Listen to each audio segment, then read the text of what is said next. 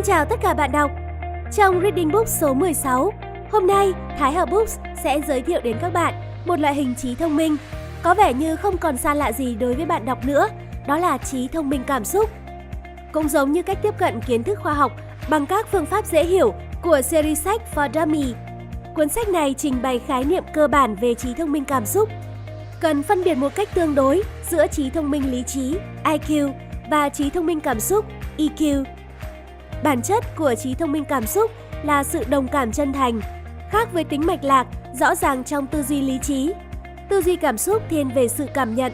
Sự cảm nhận trong tư duy cảm xúc đôi khi đến từ sự bẩm sinh, thông qua tu hành, thiền định, kinh nghiệm hoặc đến từ sự rèn luyện. Tư duy cảm xúc không chú trọng đến việc đọc suy nghĩ của người khác mà đi tìm nguồn cội cảm xúc của họ, giải mã những cảm xúc ấy, rồi tìm ra cách tác động phù hợp để mọi thứ trở nên tích cực hơn. Vậy làm sao để nhận biết đúng cảm xúc của mình cũng như của người khác, thấu hiểu những cảm xúc ấy và kiểm soát được chúng? Chúng ta hãy cùng lắng nghe 10 cách để nâng cao trí thông minh cảm xúc sau đây nhé!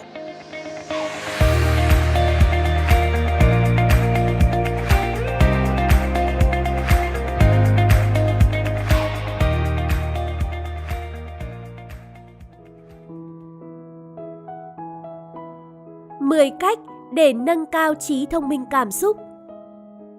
Bạn có thể tự nâng cao trí thông minh cảm xúc. Cách tốt nhất để tôi rèn kỹ năng này là thực chiến trong cuộc sống.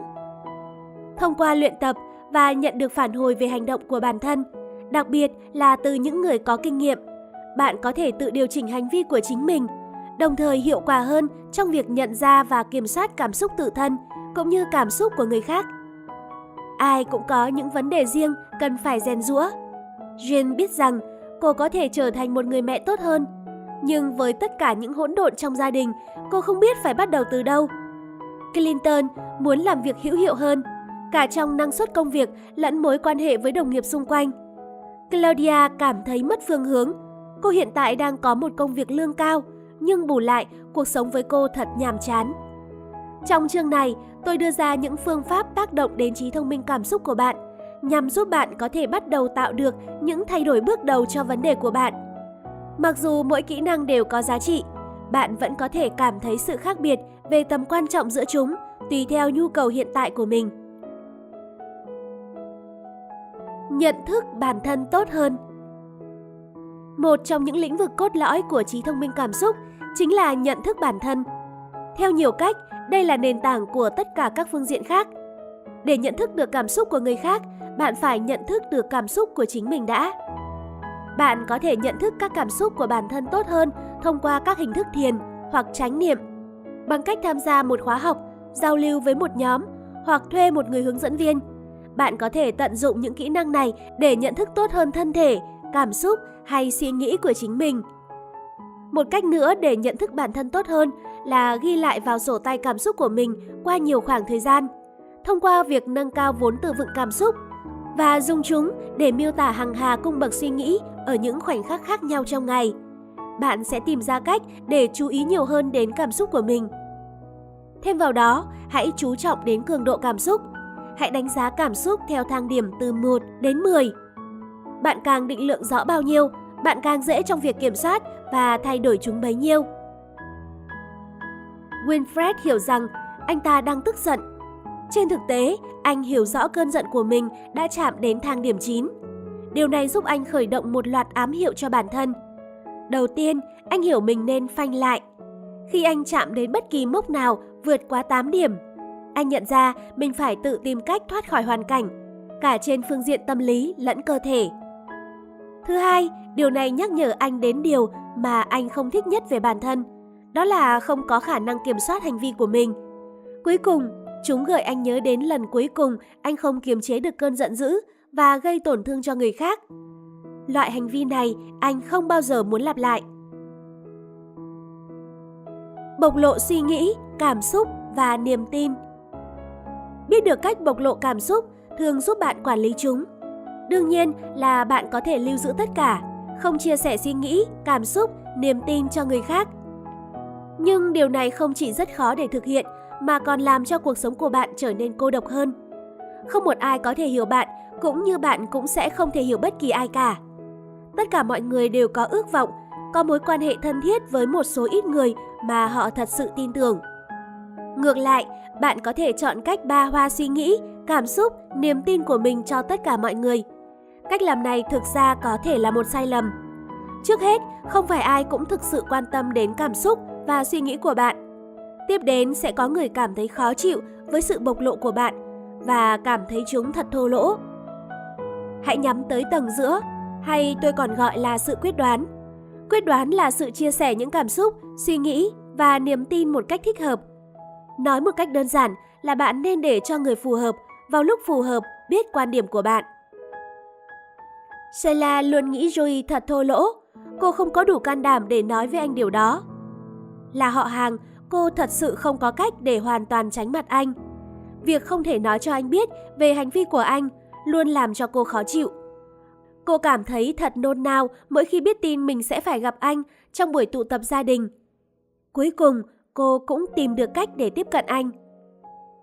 Joey, em biết là anh thấy những câu đùa sặc mùi phân biệt của anh thật hay ho, nhưng em phải nói cho anh biết rằng chúng thật xúc phạm và anh làm em cảm thấy thật khó chịu mỗi khi anh nói chúng ta. Shala nói. Cô cảm thấy nhẹ lòng sau khi cuối cùng đã tìm ra cách để bày tỏ cảm xúc của mình theo cách không đối địch nhưng vẫn chạm tới vấn đề cần nói. Suy cho cùng, cô cũng tìm ra cách để làm cho anh hiểu cô đang cảm thấy như thế nào. Thật may mắn là điều đó đã tác động đến Joey, làm anh ngưng việc đùa giỡn thô tục của mình mỗi khi cô xuất hiện. Khám phá đam mê nội tại Ngày qua ngày, mọi người có xu hướng ra đường đi làm công việc họ phải làm. Nhưng liệu có mấy người thực sự yêu thích công việc đó? Tôi từng gặp nhiều người cảm thấy như đang bị mắc kẹt trong công việc họ đang làm. Nhưng hiếm có ai có thể tự dứt ra một cách thần kỳ và đi tới nơi mà họ nên đến. Thông thường, do chạy theo cơ hội và tiền bạc, con người dừng chân tại chỗ mà họ đang đứng. Một số người nỗ lực đấu tranh để được làm công việc mà họ thật sự yêu thích. Ai cũng có đam mê với một công việc, hoạt động hay sở thích cá nhân đặc thù, nhưng không phải ai cũng dễ dàng nhận ra chúng. Bạn có thể gặp một anh chàng họa sĩ đang đứng trước nguy cơ chết đói, nhưng vẫn nhất quyết xa lánh những công việc bình thường chỉ để hy vọng có thể biến ước mơ của bản thân thành hiện thực. Có thể sẽ không dễ dàng để tìm được một công việc bạn thật sự đam mê, nhưng nếu biết cách chuẩn bị phù hợp, bạn sẽ làm được. Ernie là một kỹ sư tập sự, thế nhưng anh nhanh chóng leo lên được vị trí quản lý ở một công ty lớn. Anh rất vui với số tiền anh kiếm được, nhưng đồng thời cũng cảm thấy công việc của mình thật nhàm chán. Anh quản lý con người, dự án và anh làm rất tốt. Vậy mà anh vẫn không thể yêu thích được chúng. Thời trẻ, anh từng chơi kèn trombone.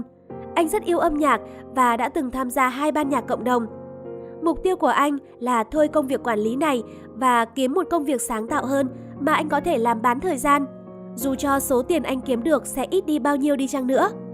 Anh muốn cống hiến cuộc đời còn lại của mình cho âm nhạc. Biết được điểm mạnh và điểm yếu của bản thân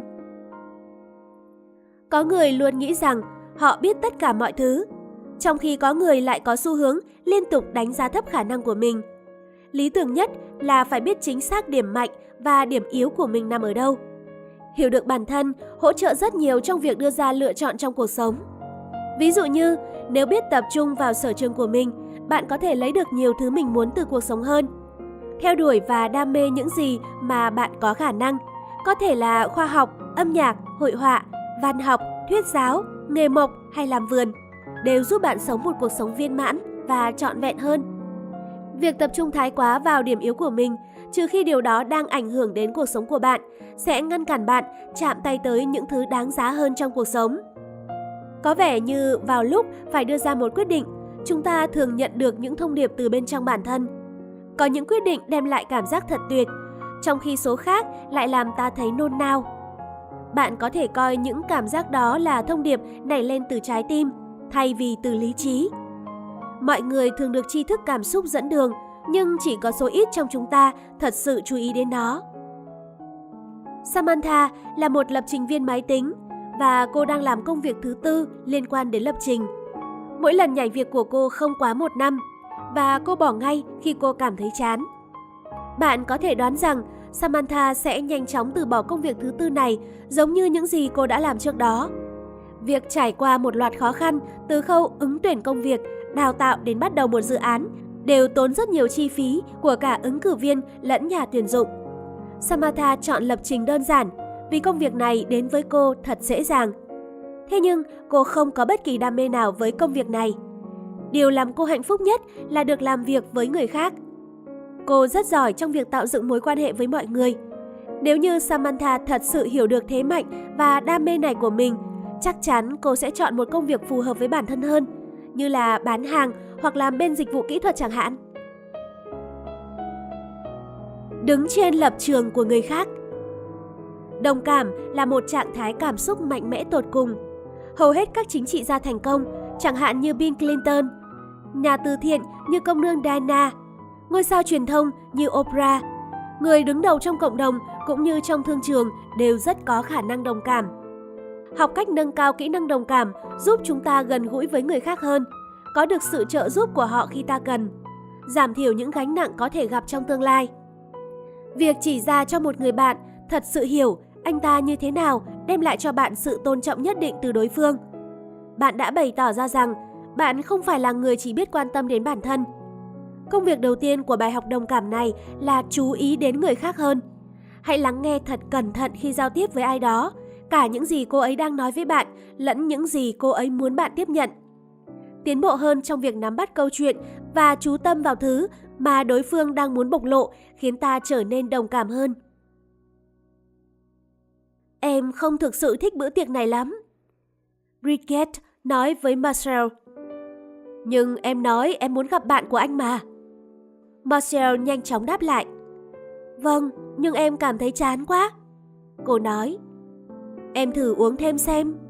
Marcel đề nghị. Không, em không thích đâu. Bridget từ chối. Khổ thân Marcel, anh ấy hoàn toàn không nắm được ý định của Bridget. Điều mà cô thực sự muốn nói là cô mong muốn hai người có thể đến chỗ nào đó mà họ được ở bên nhau một mình. Marcel vụt mất tín hiệu này của cô, lại nghĩ rằng cô không thích bạn bè của anh. Nếu như anh để tâm hơn vào điều cô đang gợi ý và cách cô bày tỏ chúng, hẳn anh sẽ đề nghị họ dành thêm nửa tiếng tại bữa tiệc này rồi sẽ cùng nhau quay trở về căn hộ của cô. Than ôi, anh ta không hề biết mình đã bỏ lỡ cái gì quản lý cảm xúc của người khác. Nếu bạn có khả năng quản lý cảm xúc của những người xung quanh, có nghĩa là bạn đang nắm trong tay một kỹ năng rất ấn tượng. Chắc bạn đã chứng kiến những lãnh đạo có khả năng làm hạ nhiệt cả một đám đông đang giận dữ. Một ví dụ điển hình cho việc quản lý cảm xúc phải nói đến cách mà thị trưởng thành phố New York Rudy Giuliani xử lý hậu quả của cuộc tấn công ngày 11 tháng 9 tại Hoa Kỳ. Ông nằm trong số ít những chính trị gia liên tục xuất hiện đối mặt với truyền thông, tham dự các buổi phúng viếng, giải đáp mọi thắc mắc. Ông kiềm chế được sự bất an của người dân, mặc dù thật ra không ai có câu trả lời hay giải pháp thực sự cho tình huống tồi tệ lúc đấy. Mặt khác, bạn cũng hẳn đã thấy khá nhiều người không biết cách giải quyết vấn đề cảm xúc của người khác. Hãy nghĩ đến những thời điểm khủng hoảng mà các CEO của một công ty nào đó buộc phải đứng trước truyền thông mà không có sự chuẩn bị kỹ càng Việc sử dụng sai ngôn ngữ cơ thể, sai sắc thái giọng nói hoặc lảng tránh trả lời câu hỏi khiến cho người xem cảm thấy thêm bực mình hoặc buồn bực. Quản lý cảm xúc của người khác gồm hai bước. Bạn chỉ cần làm theo từng bước như sau. 1. Nâng cao sự đồng cảm của bản thân. Bạn cần đặt bản thân vào tình cảnh của người khác, cảm nhận nỗi đau, sự hân hoan, hy vọng hay nỗi sợ hãi của anh ta. Một cách để tiếp cận chính là đặt câu hỏi cho đối phương cố gắng tìm hiểu thông qua việc hỏi và quan sát. Anh ấy có thích thể dục thể thao không? Đội hoặc hoạt động yêu thích của anh ấy là gì? Cô ấy thích ăn gì? Điều gì làm cô ấy vui hoặc buồn? 2. Đáp lại người khác theo cách mà bạn mong muốn được đáp lại để xoa dịu nỗi đau. Quản lý cảm xúc của người khác đòi hỏi một vài kỹ năng nhất định.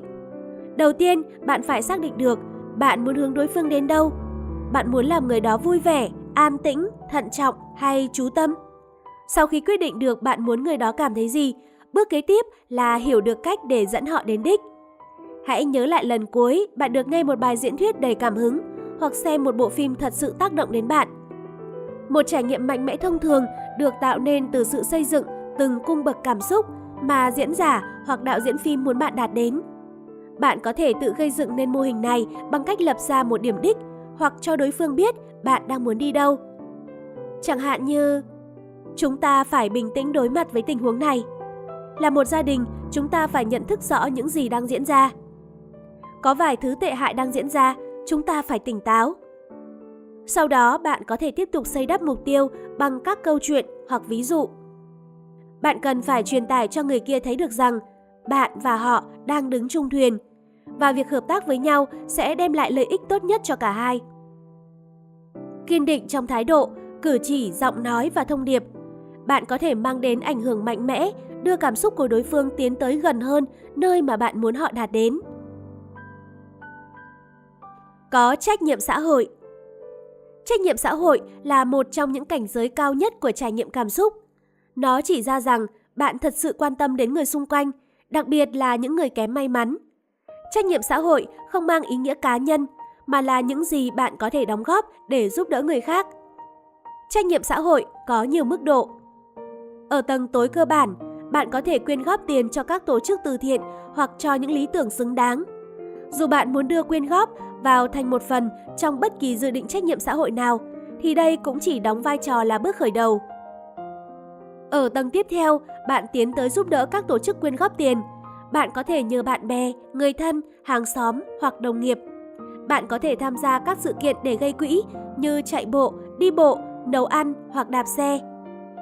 Phần có tác động lớn nhất của trách nhiệm xã hội đòi hỏi cá nhân bạn phải tự mình hành động vì một lý tưởng cao cả. Hãy nghĩ cách để giúp đỡ những người khó khăn. Bạn có thể bắt đầu bằng việc xác định lý tưởng nào là quan trọng nhất đối với mình – bạn có thể cảm thấy đặc biệt quan tâm đến bạo lực gia đình, vô gia cư, xây dựng các điểm phát thức ăn từ thiện, chăm sóc sức khỏe người già hay một loại bệnh nào đó, vân vân. Sau khi đã xác định được lý tưởng bạn muốn hỗ trợ, tiếp theo hãy nghĩ đến làm cách nào để cống hiến tốt nhất. Bạn có thể tham gia phục vụ tổ chức, đăng ký làm tình nguyện viên, tham gia vào các hoạt động tương tự khác. Hãy liên hệ với các tổ chức hoặc các cơ quan liên quan đến các vấn đề mà bạn đang quan tâm và hỏi xem mình có thể làm được gì. Quản lý cơn bốc đồng của bản thân Quản lý cảm xúc của mình, đặc biệt là cơn bốc đồng, đóng vai trò như một cột trụ khác của trí thông minh cảm xúc. Bên cạnh việc nhận thức cảm xúc cá nhân và quản lý cảm xúc của những người xung quanh. Thông qua việc nhận thức cảm xúc của mình, bạn sẽ chuẩn bị tốt hơn cho việc quản lý cảm xúc của mình. Có 3 cách cơ bản để quản lý cơn bốc đồng. Phân tâm khi bạn cảm thấy việc kiểm soát cơn bốc đồng đang gặp trở ngại, hãy nhanh chóng làm phân tâm mình. Chuyển hướng dòng suy nghĩ bằng cách đếm từ 1 đến 10 hoặc tập trung vào các suy nghĩ giúp phân tâm đã được chuẩn bị sẵn từ trước. Bạn có thể luyện tập để tự thay đổi tư duy hoặc chủ đề đối thoại một cách nhanh chóng sang các vấn đề như thời tiết, bữa sáng, địa điểm du lịch sắp tới, dự án mà bạn đang tiến hành hoặc bất kỳ một sự kiện nào khác. Phân tích Phương pháp phân tích đòi hỏi phải tạm dừng để phân tích suy nghĩ mỗi khi bạn cảm thấy bốc đồng. Có thể tự hỏi bản thân những câu hỏi sau. Tại sao mình lại phải nghĩ đến vấn đề hoặc sự kiện căng thẳng này? Việc nghĩ về vấn đề và sự kiện này có giúp gì được mình không? Mình có thể nghĩ về thứ khác được không? Vậy nghĩ gì khác thì tốt? Đương đầu Chiến thuật đương đầu yêu cầu một số suy nghĩ đương đầu đã được bạn chuẩn bị sẵn. Những suy nghĩ dạng này bao gồm, mình biết mình có thể điều chỉnh suy nghĩ. Mình chỉ cần chậm lại một chút. Phải suy nghĩ cẩn thận lại. Mình không phải đưa ra câu trả lời ngay lập tức. Mình có thể nghĩ ra phương pháp thay thế. Những chiến thuật đã được đề cập ở trên có thể giúp bạn thành công trong việc đối mặt với các vấn đề hoặc sự kiện căng thẳng nếu như bạn chịu dành thời gian luyện tập trước. Việc sử dụng chiến thuật không thông qua chuẩn bị sẽ chẳng thể có hiệu quả được lên kế hoạch và luyện tập sẽ giúp ích rất nhiều trong việc đối mặt với những suy nghĩ, lời nói và hành động bốc đồng.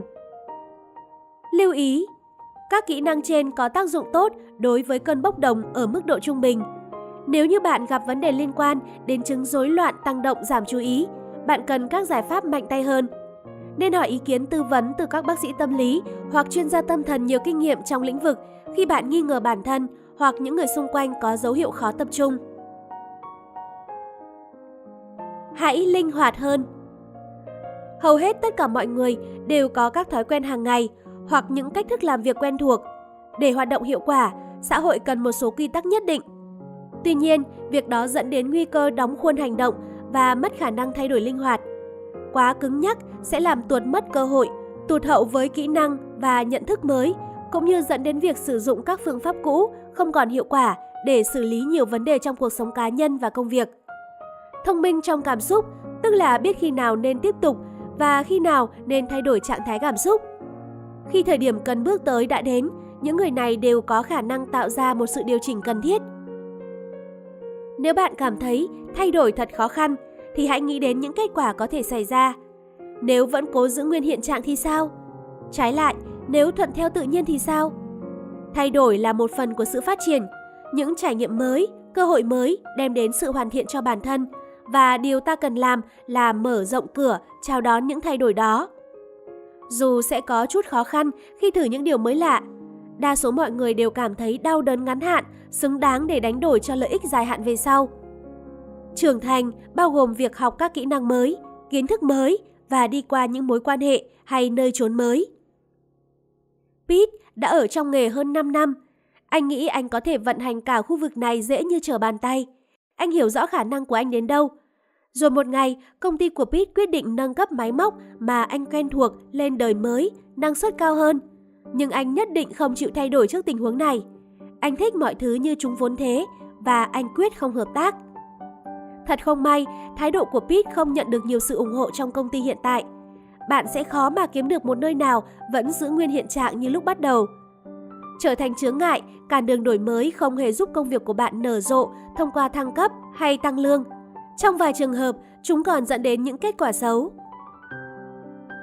Hãy hạnh phúc bạn hạnh phúc thế nào? Thật đấy, trên thang điểm từ 1 đến 10, bạn đạt được bao nhiêu? 5 hay nhiều hơn? Hay là 9? Những người thông minh trong cảm xúc đều là những người hạnh phúc và họ hạnh phúc không chỉ đơn thuần từ những việc như ý đến với họ. Hạnh phúc, hạnh phúc thật sự như dòng chảy ấm áp đều đặn đi qua cơ thể bạn, đến từ bên trong. Một người điều chỉnh được cảm xúc sẽ thức dậy với tâm trạng sảng khoái. Và kể cả anh ta có đụng độ với những thử thách trong ngày, anh sẽ vẫn giữ được một mức độ hạnh phúc nhất định cho riêng mình. Thật ra, hạnh phúc giống như chiếc phao, giữ tâm hồn anh nổi lên trên những khó khăn, đau khổ từ cuộc sống thường ngày, làm cho tâm trí anh sáng suốt, gạt bỏ các cảm xúc vô ích khác. Người hạnh phúc hay có các giải pháp cho vấn đề của họ hơn là người hay buồn giàu hoặc u sầu. Dù cho người buồn giàu thường hay để ý chi tiết hơn người hạnh phúc, nhưng người hạnh phúc lại thường đạt được nhiều thứ hơn. Đương nhiên, bởi hạnh phúc hay buồn giàu đều là cảm xúc, nên chúng có thể thay đổi. Chính vì vậy, bạn hoàn toàn có thể điều khiển tâm trạng để phục vụ cho mục đích của bản thân. Thông minh trong cảm xúc nghĩa là biết lúc nào nên vui, buồn, hào hứng, lo lắng hay thậm chí là thận trọng. Con người thường thích ở cạnh những người hạnh phúc. Những nhà lãnh đạo hạnh phúc thường có các nhân viên mẫn cán. Bạn sẽ nhận thấy rất nhiều lợi ích khi bạn là người hạnh phúc. Mọi người sẽ đánh giá cao bạn hơn, bạn sẽ vượt qua được khoảng thời gian khó khăn dễ dàng hơn, bạn sẽ trở nên hữu ích hơn cho người khác. Nghiên cứu còn chỉ ra rằng những người hạnh phúc thường sống lâu hơn, hay người hay buồn giàu thường có tuổi thọ ngắn hơn. Jyoti lúc nào trông cũng như đang có tâm trạng tốt vậy. Cuộc sống của cô không hề dễ dàng chút nào cả. Cô đã trải qua nhiều bi kịch. Cô mất mẹ khi còn trẻ và cô phải hy sinh thời gian đi chơi với bạn bè để giúp người anh trai khuyết tật của cô. Thế nhưng Jyoti coi mọi ngày đều là một cơ hội mới. Cô buông bỏ những suy nghĩ đau buồn. Chúng hoàn toàn không có cơ hội để đeo bám Jyoti. Đó là bản tính tự nhiên của Jyoti. Mọi đau buồn đều trượt qua cô, như thể cô được làm từ Teflon vậy. Bằng cách nào đó, cô luôn tìm được ánh sáng trong mỗi đám mây. Chính vì vậy, mọi người như được cô lây nhiễm. Họ thích được ở gần cô bởi cô luôn có cách để khiến họ trở nên vui vẻ. Rất ít người biết được cách để quản lý hạnh phúc của mình. Đa số đều gắn hạnh phúc với vật chất hoặc với việc lấy được thứ gì đó ở người khác. Người cho đi mới là người hạnh phúc thật sự. Người lan truyền hạnh phúc sẽ luôn cảm thấy bản thân hạnh phúc hơn nữa.